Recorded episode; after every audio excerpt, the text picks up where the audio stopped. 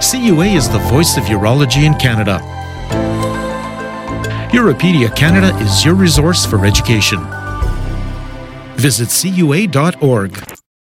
So, welcome back, everyone. Um, this uh, last hour will focus on bladder cancer therapies.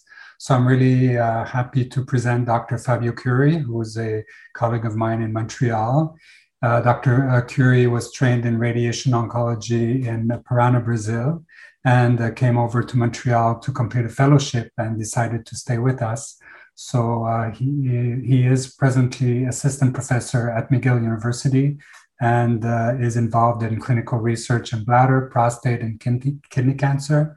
So really happy to uh, have a chance to meet and look forward to hearing to your talk. Thank you so much. Thank you so much. Thank you for, for the introduction and thank you for the, for the, the invitation to, to be here tonight. Uh, we are going to talk about uh, bladder cancer. Just before we start, uh, those are my disclosures. Uh, and uh, those are the learning, the learning objectives for this presentation. So by the end of the presentation, we are going to review the three most impactful, the, most, the three most important abstracts on, on bladder preservation. And it's curious to see that uh, the oral session had uh, those three abstracts being presented uh, at the meeting and uh, to understand some of the different, the different approaches on the combination of immunotherapy with uh, the current modalities, the current treatments that we have for uh, bladder preservation. This is just to remind you how easy it was or it is to talk about preservation today. So uh, in, in, current practice, if we are not talking about uh, a clinical trial, that's that's basically what we have. We have a maximum maximum TURBT followed by treatment, and uh, those are the options that we have. We have some discussions here on the doing the whole treatment at once, or doing uh, restaging after an induction of chemoradiation therapy, and also that question about doing or not doing neoadjuvant chemotherapy. Many centers consider that standard. In others, there's a, a discussion about not doing. We are not going through that discussion today. Uh, and then a consolidation uh, uh, uh with chemoradiation therapy when we are talking about bladder preservation. And, and like I said, this, this is to remind how this works today because we see so many clinical trials uh, undergoing and ongoing, and, and this is what we, we, we saw uh, uh, during this, this week and in the, in the presentations uh, at the oral session. The combination of immunotherapy uh, with uh, bladder preservation at different time points, at, at different time specific points during that those, those uh, schedules that, that I, that, I showed you. So all these studies, they are phase two trials, all assessing immune checkpoint inhibitors added to bladder preservation, all for patients with muscle invasive bladder cancer. Uh, instead of going on one to, to, to, review one by one, I'm going to present first these two uh, uh studies, uh, the American one and the Spanish study which assessed the combination of radiation therapy with immune checkpoint inhibitors. And this is the design for each one of them. What we have is a similar patient population for both studies, T2 to T4 bladder cancer, uh, uh, patients with urothelial carcinoma histology mixed was allowed on both studies. On the American study, uh, they started with pembrolizumab, and, and, and that's why I wanted to, to show you that first slide. They started with pembrolizumab, and patients received the maximal TURBT three to four, two to three weeks later.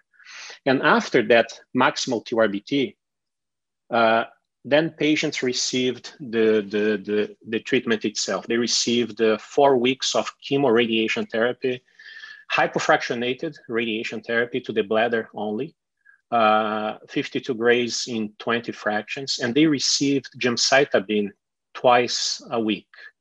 Uh, and at the same time, they received uh, pembrolizumab uh, for three doses uh, every three weeks. And after that, patients were uh, assessed for response. And there you have the, how they did the assessment of response.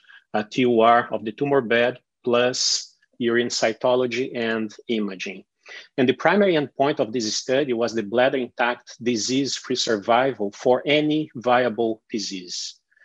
Uh, the second study is for the same patient population, and they started with uh, uh, TURBT, and that was followed by a combination of IOs.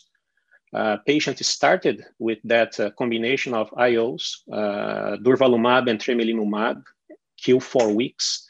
And after the first cycle of that IO combination, uh, two weeks after they started radiation therapy. Here, radiation therapy was given on, with conventional fractionation, started with the treatment to the whole pelvis, and then they calm down to the bladder up to 64 grays. Those are, that, that's the dose uh, that we see in studies like the RTOG studies, the MGH studies. Uh, and then patients were, uh, were assessed for a response similar to that point. And they included that what, what we see here, that, that becomes not part of the study, but uh, the standard of care. And the primary endpoint here was also assessment of complete response based on the absence of muscle invasive bladder cancer at the tumor site.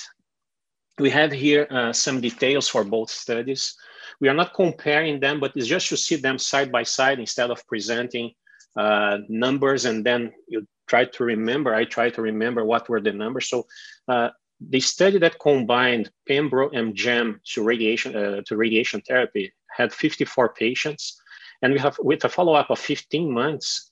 Uh, uh, they treated pa- patients mainly with a T2 cancer, but 70 percent and uh, 90 7% of those patients had, had pure urothelial carcinoma.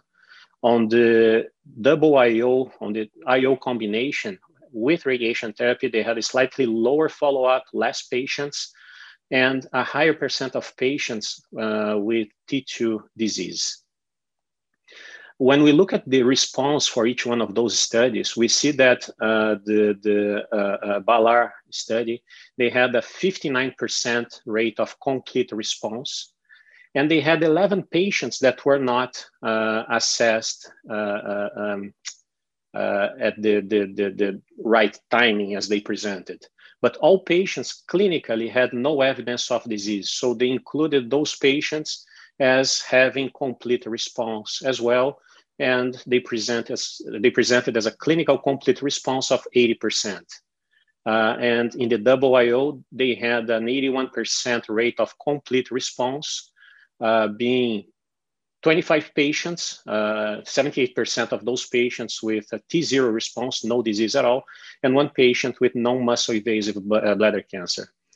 Four patients here were not non-evaluated, and that that uh, uh, the, the endpoint of one year bladder invasive disease-free survival in patients with complete response was 89% in the PemBroGem study and 73% in the Durva-Treme study.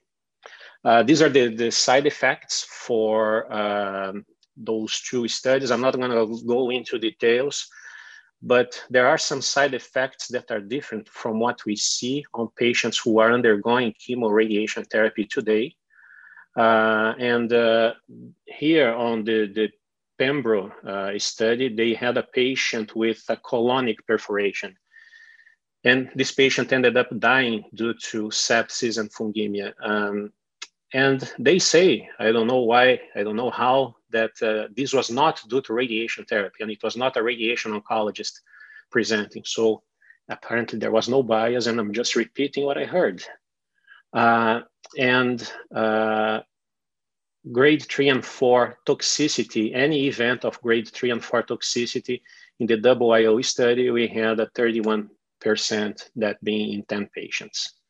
If we jump now to uh, a study that's, uh, I would say, a more provocative study, uh, it's a phase two trial of uh, three drugs, gemcitabine, cisplatin, and nivolumab, uh, as being the bladder preservation, the exclusive bladder preservation for these patients. We have uh, this design. Patients with disease T2 to T4 who were eligible for cisplatin, they started treatment with maximum TURBT that was followed by treatment, gemcitabine, cisplatin, and nivolumab. There was no radiation therapy in this study. And after those four cycles of uh, systemic therapy, they underwent a restaging.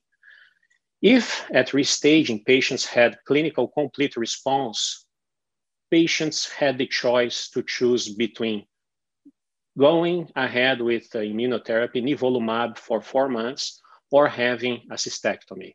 If they did not have a complete response, then they would go straight to a cystectomy. And these, these are, this is the number of patients that we see in each one of those uh, uh, uh steps. We had 76 patients starting the study. Uh, 64 patients completed the four cycles of systemic therapy. And we had a clinical complete response in 48% of those patients. Out of this, those 31 patients, 30 patients had uh, completion or an adjuvant treatment with nivolumab, and one patient opted for cystectomy. And uh, patients who did not have a clinical complete response uh, were 52%. Uh, and those are the two co-primary endpoints assessed in this study. And if I put side by side these results to the other two studies on immunotherapy presented at the, the, the oral session, there you have 76 patients with a follow-up, a median follow-up of 13.7 months. Uh, slightly less percentage of patients with uh, T2 disease. And in terms of response, uh, we see that 48% uh, of patients had uh, complete response and the one year bladder intact disease-free survival in patients who had complete response was 78%.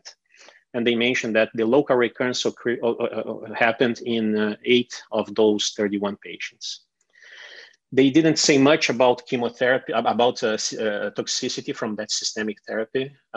they mentioned that there was no patient who met the criteria for early stopping the clinical trial uh, and that uh, adverse events were consistent with other studies on gemcitabine cisplatin plus PD-1 blockade.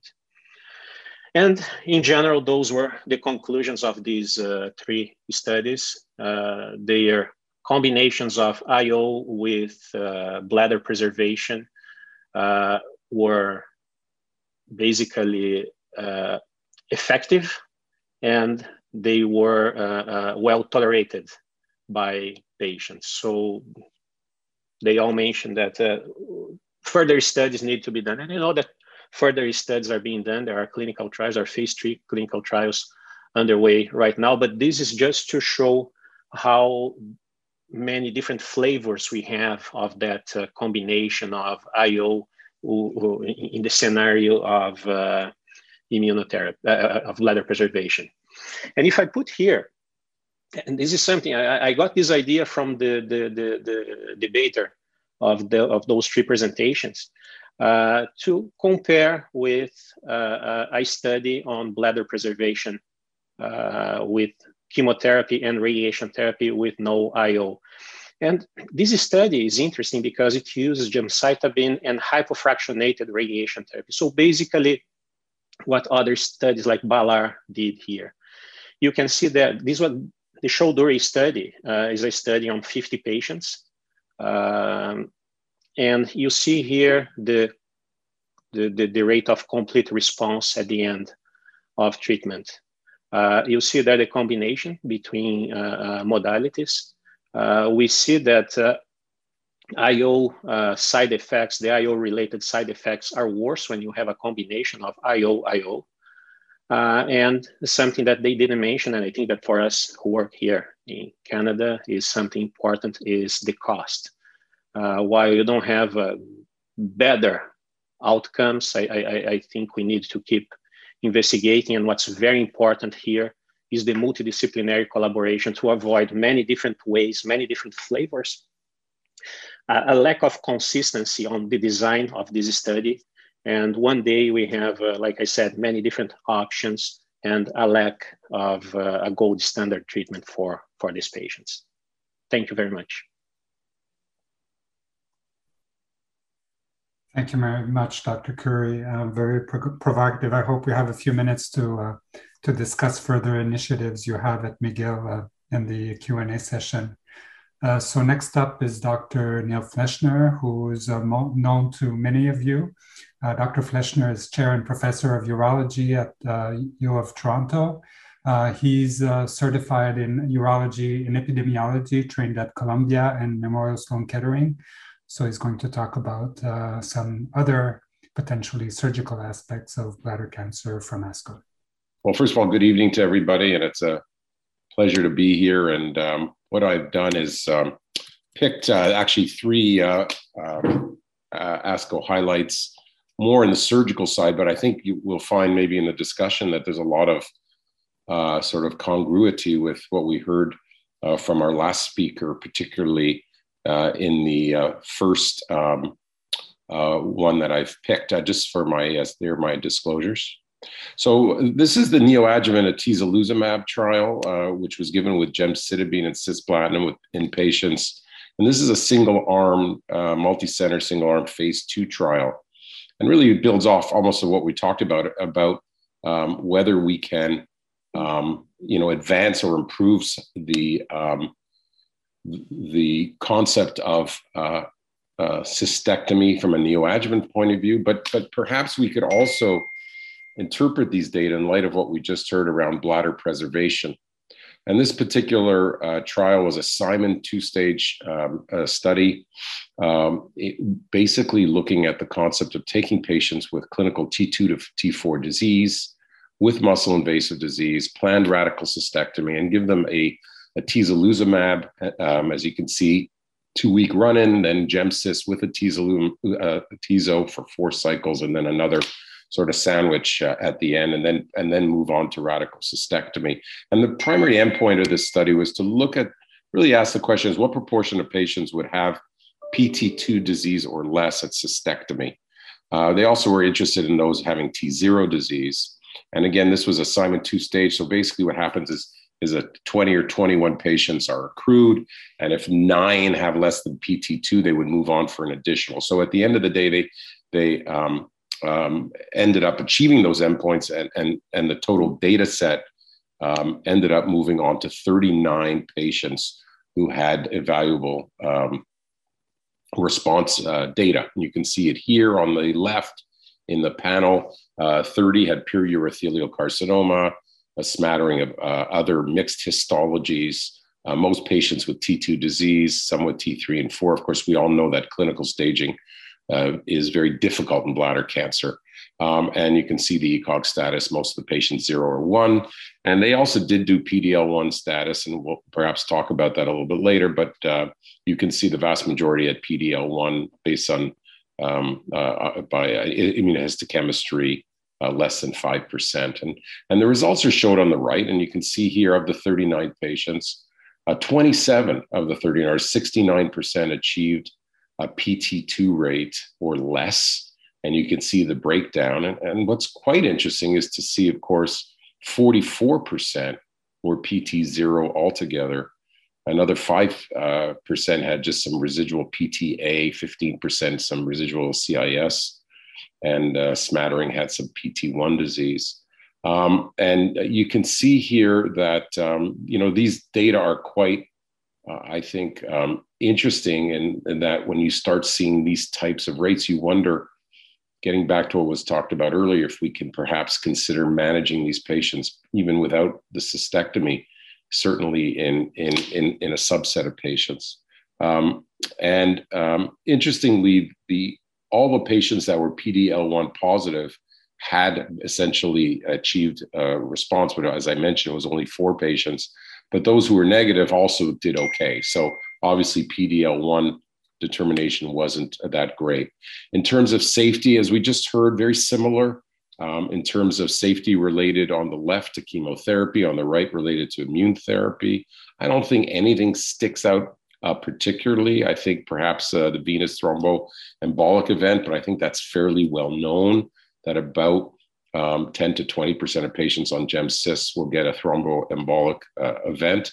And again, a smattering of immune related adverse effects. I think we're all familiar with these uh, transaminitis, uh, transaminitis, pancreatitis, et cetera, but certainly the incidence of grade three and four is um, uh, immune related adverse effects um, was was quite small. Um, so the conclusion from this really is that uh, this neoadjuvant combination met its primary endpoint. 70% of patients with PT2 disease uh, or less at cystectomy, 44% actually being a com- total complete response, clearly better than chemo alone, which we know is in the 20 to 25% range. Um, and, and in terms of follow up, because obviously that's important, that none of the patients who achieved that PT2 status or less actually had a, a relapse. So again, it's this concept of perhaps some immune memory or just a great tumor response. Um, the AEs were as expected. The PD-L1 positivity rate was low, and and if you have it, good for you. If you don't, it's it's it, it still could be good for you. So not very uh, informative. And and I think um, you know these data, in my view, uh, really are they're tantalizing because I think it gets to the point, as was uh, just raised uh, by our prior speaker, about uh, whether uh, consolidative therapy with surgery is needed, or radiation, or anything at all, perhaps in a future state if we have a safe uh, way to monitor these hyper responders. So I thought that this was quite tantalizing and, and really quite consistent with what we we heard, albeit in the setting of radiotherapy as a consolidative treatment as opposed to to cystectomy. Uh, the second um, um, presentation that I chose was this uh, uh, presentation by the group from the Netherlands at Erasmus, looking at the concept of circulating tumor cells um, uh, with respect to neoadjuvant chemotherapy in patients. And, and, and really, the we all know that muscle invasive bladder cancer is a um, it's a, it's it's a, sometimes can be a demoralizing disease to treat as a surgeon um, because patients um, there's this trickery involved, right? You stage them and they have no mets, and you operate on them, and then you know a, a high proportion, you know, up to half of them will get mets in a fairly short period of time. We, and so it's this concept of micrometastatic disease that hampers this disease, and and we are also familiar with the concept of a small benefit for neoadjuvant chemotherapy, although it tends to be underutilized. And this, certainly there is uh, many believers, including frankly me, that we probably overuse uh, neoadjuvant chemotherapy. So this uh, raises, in my view, a very good scenario for a biomarker intervention strategy. Um, and of course, CTCs getting a little outdated. Certainly, a lot of it's been replaced by circulating uh, DNA uh, related type of biomarkers. And there is some work, obviously, we're familiar with the work of, from Alex Wyatt in bladder cancer, but there is also work going on. I'm sorry, in prostate cancer, but there's also work going on in bladder cancer. And there is evidence showing CTCs, not surprisingly, are prognostic markers for outcome in, in, in these patients. So, so the investigators, I thought, uh, were bold, uh, and I suspect because they were not believers in chemotherapy, but they really hypothesized that patients without CTCs are going to do so well that NA, that neoadjuvant chemotherapy is basically not required for those. So what they did is this trial called the SIR Guidance trial, and they really took 273 patients. I just want to be clear, it's not a randomized study, uh, but what they did is basically said that if you have no CTCs, then you should not get chemotherapy. That was the advice to the patients. You can see here on the left that if a patient had a CTC absent assay, the advice to patients was not to get chemotherapy. And you could see that, um, you know, the majority of them basically had immediate cystectomy, a small smattering had a NAC. Of the 70 patients who had CTCs, they advise them to go ahead and get cystectomy. Um, and you can see, uh, I'm sorry, to get NAC. And you can see that um, about, you know, um, 18 of 70 got the NAC and the cystectomy. Uh, a smattering got um, the NAC, but still declined the cystectomy. And, and a, a, large number, 47, just had cystectomy anyways. So, um, you know, not a great assignment uh, outcome. Uh, but they they were particularly interested in, in this group, the group that had CTC absence, absence. And they, they hypothesized that if they could obtain an OS rate of greater than 75% of the patients in CTC negative uh, patients, that uh, the benefit of NAC would basically not be um, uh, worth the cost and, and toxicity and adverse effects. Uh, so that was their hypothesis going on to the trial. So, so even though they kind of put this column by column, I think it's unfair. It's not really given, particularly the disposition of the patients. I don't think this actually um, sort of does it justice. But nonetheless, you can uh, see the distribution of uh, gender, smoking status, the usual players here. Um, so looking at the two-year overall survival, and again, this is a um, you know sort of an intent to treat analysis, but you can see and uh, the but those who have biomarker positive disease um, did worse than those who had CTC negative disease. Uh, so uh, not surprising, it's a prognostic factor and, and just confirming prior data on this. If you recall, though, they were hoping for a a 75% or higher cure rate, and unfortunately, they it was 69.5%. So it was lower than what they had hoped based on their a priori hypotheses. Uh, and then you can see additional curves, um, curves looking at cancer specific mortality. Um, so you can see here CTC positive do worse, incidence of relapse worse. These are all statistically significant. And then if you go according to NAC uh, use, you can see that those who had CTC positive results but got chemo seem to do a little better than who had CTC positive disease who didn't get chemo. But as you as, as we said, these are very small numbers and difficult to draw uh, real conclusions from this. So certainly my conclusions here, I, I mean, I, I some to some degree I commend the um, investigators for taking a biomarker based, if you will, stand to say if you're negative, go right to cystectomy. My guess is because they don't use much NAC in their institution. So it probably wasn't a difficult sell for doctors and or patients. But nonetheless, you can see here that the two-year OS rate in CTC negative patients was 70%. And this failed to meet their pre- uh, pre-specified criteria for success. Again, CTCs are prognostic. Um, I, I think their third bullet point is something that I would not uh, have gone out on a limb and saying that there's possibly an improved survival. I think this still re- remains a very uh, open uh, question. I mean, we know that NAC improves OS for all patients on average. Um, and um, so, so, you know, they are wedded to this um, CTC platform. I know there are concerns about CTCs as a platform. And I, I do see this field moving into the uh, circle of, um, of, of circulating um, DNA related based assays because you can also do the genomics and you can also uh, probably get better, more consistent yields and not require all of the um, sort of logistic um, challenges around CTC capture and, and, and uh, analyses. Uh, the third uh, uh, paper I uh, chose was actually an interesting one to me because we just published the Ontario experience with the same uh, um, sort of analysis. And I didn't think it was good enough to make GU ASCO and didn't even submit it, although we, we have just recently got it published. But um, so I guess I should have submitted it. But nonetheless, it, it relates to this question, which I think is an important one, is how do we deal with managing bladder cancer in the elderly uh, patients? And this uh, addresses one particular question that is the use of neoadjuvant chemotherapy and its impact. And this was a population based study. It came out of Poland, actually, uh, although it did use uh, US based data. So, so uh, we all know, and this is a challenge in all of our cl- clinics, is what to do with elderly patients with bad disease. I mean, obviously, the best um, guidelines suggest that neoadjuvant chemo should be given. Um, and, and of course, we all know that a NAC is underutilized in general. Um, but you know, the question is, should we use it in the elderly?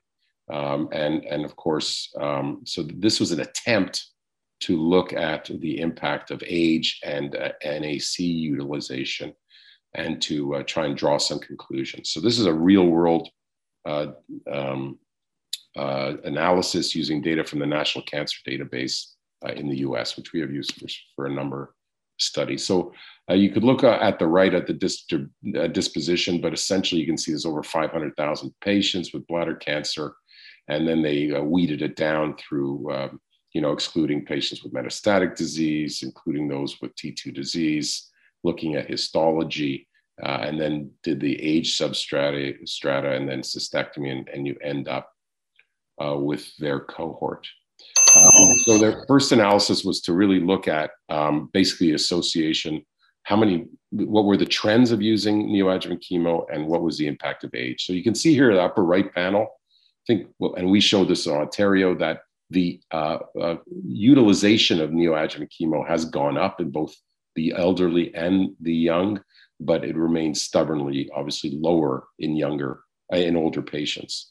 And you can see here um, that on the on the right, I'm just going to cut to the chase. When you look at perioperative outcomes in those over the age of 70 in the post propensity weighting uh, study, those who got NAC actually, if anything, did uh, better in terms of perioperative outcome, length of stay, readmission rate, 30 day mortality, et cetera. And you can see on this bottom panel that there was a, an association of NAC use with perioperative outcomes.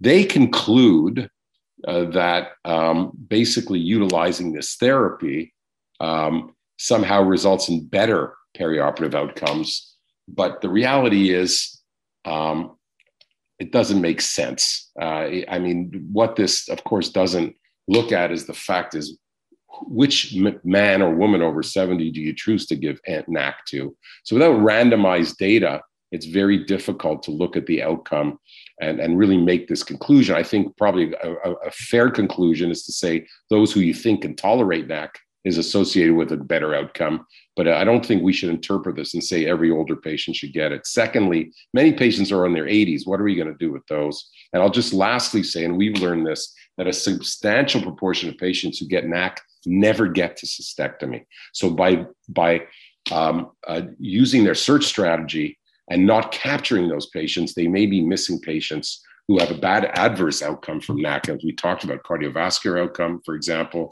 and um, and um, they, these get lost from these analyses. So that's my uh, final conclusion on that, and I, I'm going to stop there. I had some backup slides for if we had time, but I think we're good. Thank you very much. Thank you, Dr. Fleshner. Uh, actually, to prepare the Q&A session, um, I, I, I, do lung cancer in my other life, and Dr. Spicer from McGill presented eloquently that uh, in lung cancer patients treated with neoadjuvant chemotherapy, uh, patients that do get bigger treatments, have bigger uh, response rate, actually uh, have better surgical outcomes. So so that's probably something to look at in, in that field. So we might come back to that uh, after Dr. Jiang's presentation. So our last speaker for tonight is Dr. Maria Jiang, who's assistant professor at University of Toronto. She's a staff medical oncologist at uh, Princess Margaret uh, Cancer Center. She completed her medical oncology training in Toronto, did a master's of public health um, um, master's at um, uh, at Harvard University, and she's now a staff at uh, PMH. So I'm really happy to listen to her talk about uh, our last piece of bladder cancer studies. Thank you, Norman. Uh, good evening, everyone. Uh, thank you for the invitation to present ASCO highlights on metastatic urothelial cancer. Um, so uh, here are my disclosures. So for the next 15 minutes, um, I'm going to go over three oral abstracts that were presented uh, at this year's ASCO meeting. Uh, I'm also going to review the current treatment landscape uh, of metastatic urothelial carcinoma, which is uh, quickly evolving. Um, and so uh, there's um, lots to uh, lots of developments that are coming. The first abstract was presented by Dr. Monty Pal, and this was an investigator initiated phase two study ran from uh, uh, NCI CTEP program, looking at uh, patients uh, with metastatic urothelial carcinoma who are uh, treatment naive, so in the first line setting. The rationale for this study stems from the fact that cisplatin based chemotherapy is the standard of care for eligible patients in first line metastatic urothelial carcinoma. Uh, its mechanism is to induce potentially lethal DNA damage. However, for cancer cells uh, that are able to repair this DNA damage, its efficacy may be compromised. The schematic on the right is a simplified uh, diagram uh, looking at the mechanisms for DNA damage repair. Uh, and to highlight that the ATM protein uh, is thought to respond to double-stranded DNA breaks, whereas the ATR protein, uh, in addition, also responds to single-stranded DNA breaks. And uh, through subsequent signaling mechanisms, uh, these pathways trigger cell cycle checkpoints and promote homologous recombination for DNA repair. The thought is that if you were to inhibit the ATR pathway and inhibit the cells from repairing this DNA damage induced by cisplatin, you may be uh, able to achieve greater cell kill um, in, a, in a process that may be uh, analogous to uh, synthetic lethality. So with this in mind, berzosertib was developed and is a first in-class agent for an ATR inhibitor uh, with highly potent selective activity. The supporting data comes from preclinical data showing potential synergy uh, of this compound with cisplatin and some phase one uh, studies demonstrating feasibility of this combination approach. This is the study design, and uh, patients with metastatic urothelial carcinoma who are in the first line setting uh, with no prior treatment other than uh, perioperative platinum more than 12 months out were enrolled. Patient had to be cisplatin eligible as defined by a slightly modified Galsky's criteria. 87 patients were randomized one to one into the study to receive either standard of care cisplatin gemcitabine with berzosertib or uh, with standard of care cisplatin gemcitabine alone. Treatments were continued for up to six cycles on each study arm. It is important to note that the chemotherapy used in the combination arm used a slightly lower uh, starting dose with cisplatin dosed at 85% of the usual dose and gemcitabine 87.5% of the usual dose. And this is uh, in anticipation of myelosuppressive side effects from this compound berzosertib. Primary outcome was PFS. Secondary outcomes uh, were OS, response rate, and uh, toxicity. This is the efficacy and toxicity data from this trial. Uh, progression-free survival were similar in both arms, both 8.0 months. Overall survival, surprisingly, was actually shorter in the combination arm with median OS of 14.4 months versus control arm 19.8 months. This five month median overall survival difference did not, however, meet statistical significance, although this is uh, fairly concerning to see uh, this difference. The combination arm had a lower objective response rate of 54% compared to 63% in the control arm. In terms of toxicity, uh, as expected, there were higher uh, myelosuppressive side effects in the combination arm, including uh, grade three and grade four myelosuppression. And along with a lower starting dose used in the combination arm, this contributed to a much lower cumulative cisplatin dose used in the combination arm, being 250 milligram per meter squared. Uh, and this is equivalent to about three and a half cycles of GemCis uh, rather than the intended six cycles. In the control arm, the cumulative cisplatin dose was 370, uh, roughly about five cycles of GemCis. So it is thought that this much lower doses of cisplatin used um, in the combination arm uh, contributed to a lower or, or a shorter median overall survival that was seen. So the takeaway is that this uh, first-in-class ATR inhibitor berzosertib does not have a role in combination with first-line GemCis, and these data do not warrant further investigation in the setting.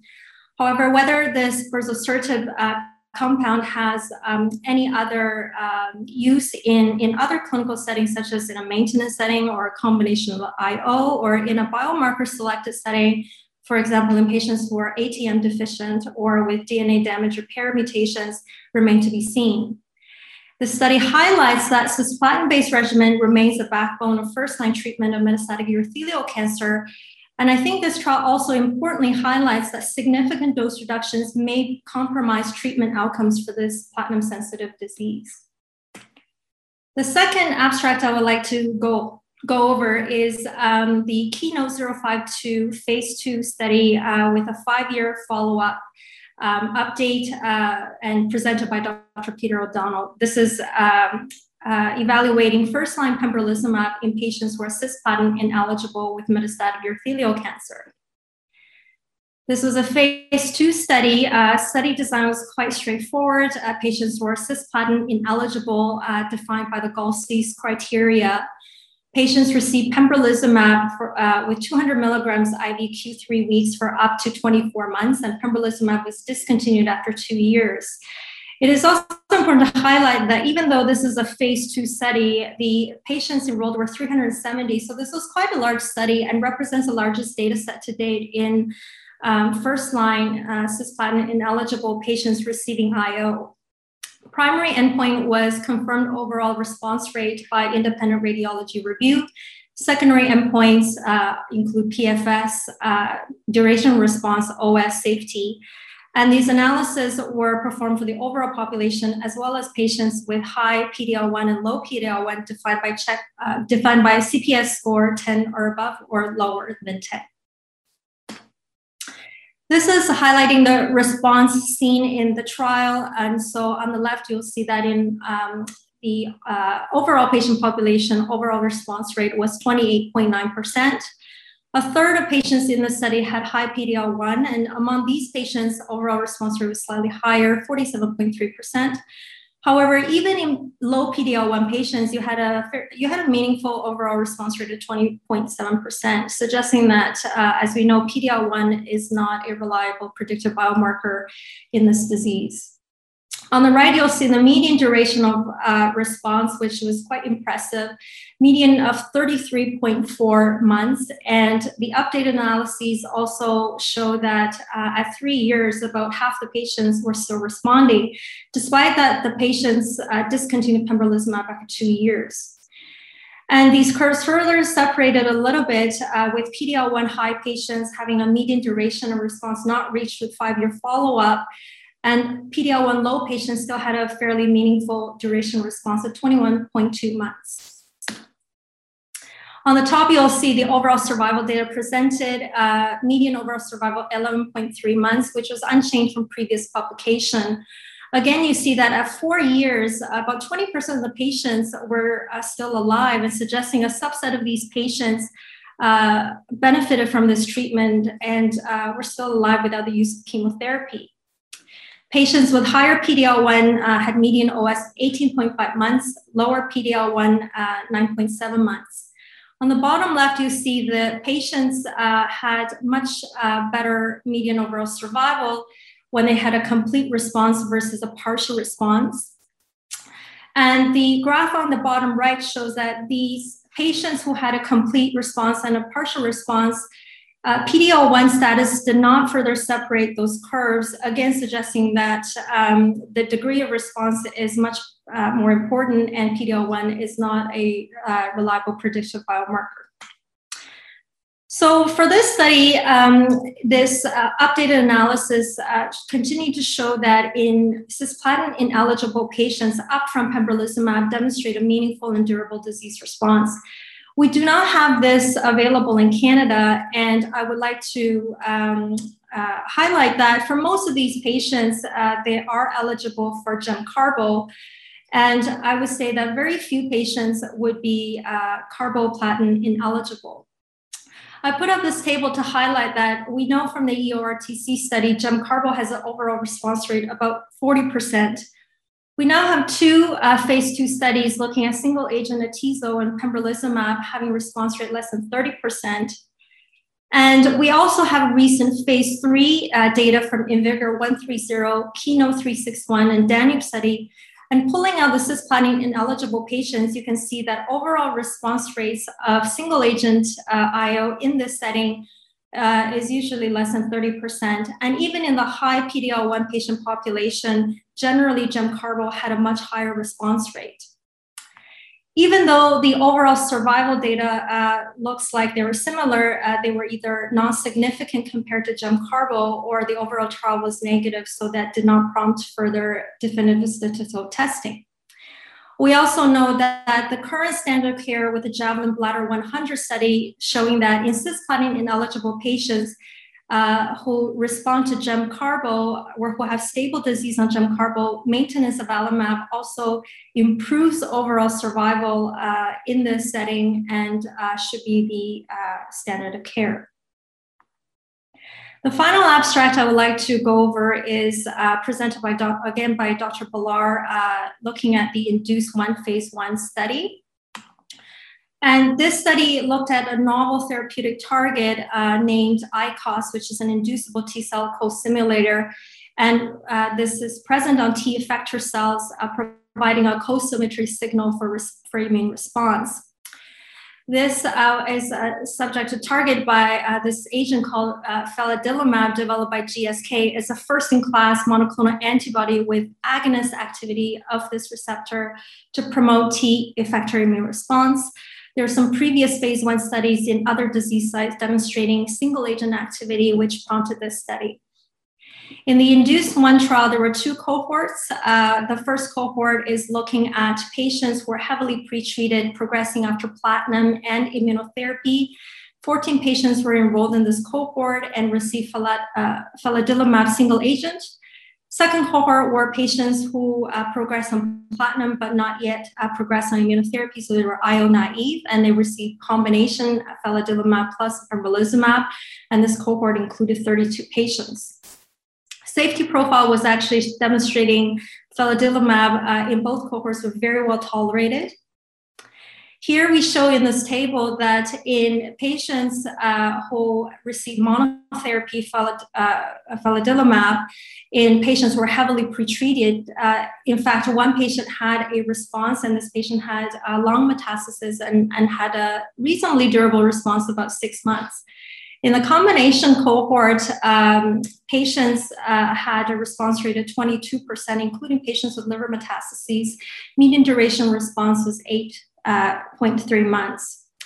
So if we look at the combination cohort response rate in comparison with the Keynote 045 study, uh, similar looking at second line setting after platinum, overall response rate with single agent pembrolizumab was fairly similar at 21.9 months, with the duration of response 29.7 months.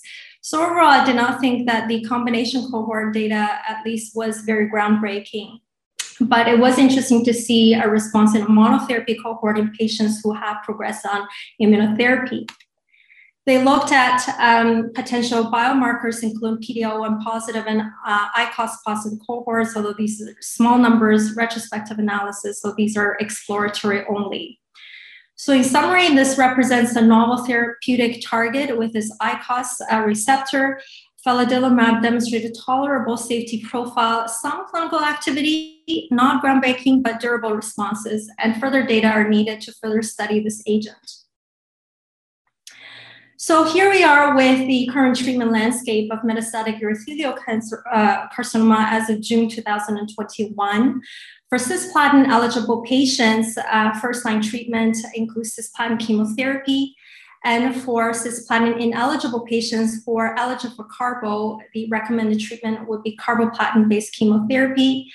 And following platinum therapy, following platinum chemotherapy, for those who develop a response or stable disease, they can go on to maintenance of avelumab. For patients with progressive disease after platinum, they can then go on to second-line pembrolizumab. We have erdafitinib uh, now available to us for patients with FGFR mutated tumors uh, and uh, who progress after platinum chemotherapy. We also have enfortumab vedotin that is just recently made available through uh, SIP program with Health Canada. And the indication for enfortumab uh, is for patients who progress after platinum and immunotherapy. We also have older um, data for paclitaxel, uh, and I think given the lower response rates, uh, this should be uh, sequenced uh, after these newer agents. So the three abstracts that we discussed today uh, did not uh, change, definitely change this current uh, treatment paradigm. Uh, however, there's some exciting data presented and I think warrants further uh, investigation. I did not have time to go over other abstracts, but just to highlight that there were some interesting subgroup analysis presented from the Javelin Bladder 100 study for maintenance of avelumab. There were two abstracts presented on enfortumab, one being the EV103 study with updated uh, uh, data, again confirming overall response rate of over 70% in the first line study combined with pembrolizumab. And I think this is very exciting. And we'll see if further data can see whether this is a combination that may um, potentially finally beat uh, platinum chemotherapy. The EV301 quality of life uh, was also uh, presented um, uh, as an abstract and showed favorable results. Interestingly, there were uh, two abstracts looking at a compound of RC48 antibody drug conjugate from uh, a group in China looking at a HER2 targeted therapy approach. Their study, uh, in combination with anti-PD-1 in HER2 positive metastatic urothelial cancer, demonstrated impressive overall response rate over 80% in the first line and second line setting. And as a single agent in heavily pretreated patient population, after platinum and IO demonstrated an overall response rate of 50%. So these data were in further investigation, but were not presented as an oral uh, session uh, at this year's ASCO. So I think the take home message is that although there were no practice, practice changing data in the, in the uh, area of metastatic urothelial car- carcinoma at this year's ASCO, treatment landscape is rapidly evolving and it's actually quite exciting time to be a geomedical oncologist uh, at this time. Thank you kindly for your attention. Thank you, Maria. I never would have thought two years ago that we would be talking about fourth line uh, treatments for bladder cancer, but this is uh, indeed an exciting time. Uh, we do have a few questions from the floor, and we do, and we have a few minutes to address them. Uh, one important question is concerning bladder preservation studies. Um, maybe the uh, question could be to Dr. Cury. Do you think that uh, biomarkers, PDL1, CTCs, uh, ctDNA could be useful in, in planning those studies in the future? Uh, actually, they looked into that, and uh, it, it, most of these studies were presented as part of an early uh, uh, uh outcome. They, they didn't do a long follow up enough to have those answers. And two of them, they mentioned that uh, they, they will have follow up studies on those subjects. So we have to keep connected and uh, see what's going to happen in the future. But right now, we, we don't have that answer. Another question for Dr. Fleshner maybe. Um, uh, Dr. Mack from the floor was wondering if uh, you could break down the types of chemotherapy that uh, were given to the elderly patient population uh, over 70. So the question would be, did most patients receive GemCis, which I would expect? Right. Uh, did some patients get other types of chemotherapy? Right. Good question. So the answer, uh, Dr. Mac Victor, is um, basically all of the above. So because of the way they search their data set, and because of the uh, length of time, uh, it include it had to include platinum-based chemotherapy, but any platinum-based regimen was considered uh, in basically. So I hope that addresses your question. So did we we didn't analyze outcomes by types of treatment. They did not do it that way. No. So, so one question I have for you, Neil, is uh, like like we're doing in lung. Do you think that the generation of of new neoadjuvant paradigms will change the way you approach surgery in terms of types of surgery, types of aggressiveness? Uh, is that something that's going to change? Well, I mean, I, I am curious uh, to hear what Fabio says, but I mean, what I'm, uh, I, I think we use a fair amount of, of neoadjuvant. I think the uh, insertion of IO into the neoadjuvant space is something that um, it really is starting. You're starting to see response rates and CR response rates that are quite quite tantalizing. And and uh, you know, as a surgeon, um, and I'm a big supporter of trimodal therapy um, you know, we've always been brought up as oncologists, both radiation surgical, and that we have to consolidate the neoadjuvant. And the question is, do we, you know, are there subsets of patients who we won't have to in the future? I, I, I think it's, I'd be curious to hear what Fabio thinks, but, um, but yeah, and you know, bladder preservation, we're, we're big endorsers of bladder preservation at, at Princess Margaret for the right patient. Yeah, like like Norma, I also have uh, another life, and that's uh, head and neck. And in the head and neck tumors, there is also a, a big discussion about the use of neoadjuvant chemotherapy. And today we know that uh, based on not on randomized trials, but many meta-analyses of thousands of patients, that, that's not the best option. And I know that we extrapolate a lot uh, when we talk about consolidation with chemoradiation therapy after neoadjuvant chemotherapy, we are extrapolating the assumption, not the assumption, but the knowledge that uh, neoadjuvant chemotherapy with cisplatin improves overall survival in patients who have surgery, but we don't know what happens for, for patients who have uh, consolidation or a treatment with chemoradiation therapy. So I hope that uh, we have that, that question answered. I don't know how because clinical trials are not questioning that at this point. Maybe with IOs, maybe IOs will be able to, to help us uh, understand that better. And I think also just, you know, we're talking about bladder, but in prostate, you know, there's more and more evidence in the radiation space that, uh, you know, adjuvant's the way to go versus neoadjuvant. So, you know, again, different mechanism of action, but I think we're going to have to see each disease, uh, each disease's data sets tell us ultimately what to do. I would just like to add as well, uh, if I may, I think that in terms of bladder preservation, patient selection is really key for optimizing patient outcomes. We don't currently have biomarkers uh, to tell us which patients should be considered for bladder preservation. We don't have molecular biomarkers that are validated for this purpose. Uh, but I think we, we have to remember also that uh, the response for neoadjuvant chemotherapy is actually one of the best biomarkers that we have. And that should really be considered in um, a treatment paradigm that unfortunately still underutilizes neoadjuvant chemotherapy prior to chemo uh, radiation.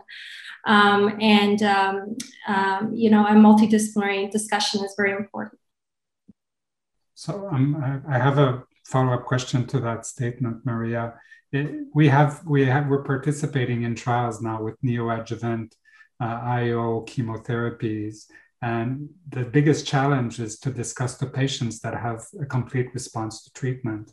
Uh, so they're wondering whether they should undergo cystectomy or radiation, or they or you see them after surgery and you can't find tumor in their bladder, and they're wondering why you operated on them. Uh, do you think we'll evolve to a day where we can guide patients to surgery or radiation or not. Yeah, I, I, think again, you know, here at Princess Margaret, we have a multidisciplinary bladder clinic where they go see uh, excellent uh, physicians like Neil and uh, and others um, to discuss. I think if they have a PCR, you know, the question will be, does everybody need a, cystectomy and can people uh, get by with chemoradiation? Now, we've shown data from our center that the bladder preservation success rate um, is quite high. You know, about 80%, 75, 80% of patients are able to preserve their bladder. And if they're able to have a, a, a, good surveillance program and able to have the recurrence detected early, they can still undergo salvage cystectomy for local recurrence. So not necessarily compromising on their overall treatment outcomes, uh, but again, you know, patient selection is key. And they're also, you know, it's it's very good to see that there's a growing interest in bladder preservation at this year's ASCO. We have also a lot of trials available in this setting um, we have, um, you know, the EV one of EV 103 looking at enfortumab uh, as as perioperative approach. We also have the BL13 study looking at the role of durvalumab after bladder uh, preservation, and so those trials are, are very important. Yeah, I would just add that you know, I mean, the reality is radiotherapy from a quality of life point of view is pretty damn good, um, and very few patients end up with you know grade three bladder toxicity. So probably maybe to start, we should radiate them, and then and then maybe start pulling back. I, I, Victor Mack wrote about a partial cystectomy. Maybe we should start be you know thinking in that way where we would remove as a first step maybe just the tumor cavity or the crater. Um, but I think you know I think the difference between IO and chemo is this is this memory uh, potential. Uh, which I think changes that that paradigm about perhaps needing consolidative treatment versus the classic log uh, kill mechanism of chemotherapy. So it's 10 o'clock, and to uh, respect the, um, the differences in time zones, I'm going to, uh, uh to end this session and turn over uh, to Anil for maybe a few final comments. Thanks. It was a great session. Uh, nice job, uh, Maria and uh, Neil and uh, Fabio. I really enjoyed that. So the webinar evaluation will be sent to you uh, for that. Um, and fill that out to get your uh, MOCOM points. So anyway, uh, thank you very much for everybody for attending and have a great evening. All the best. Good night, everyone.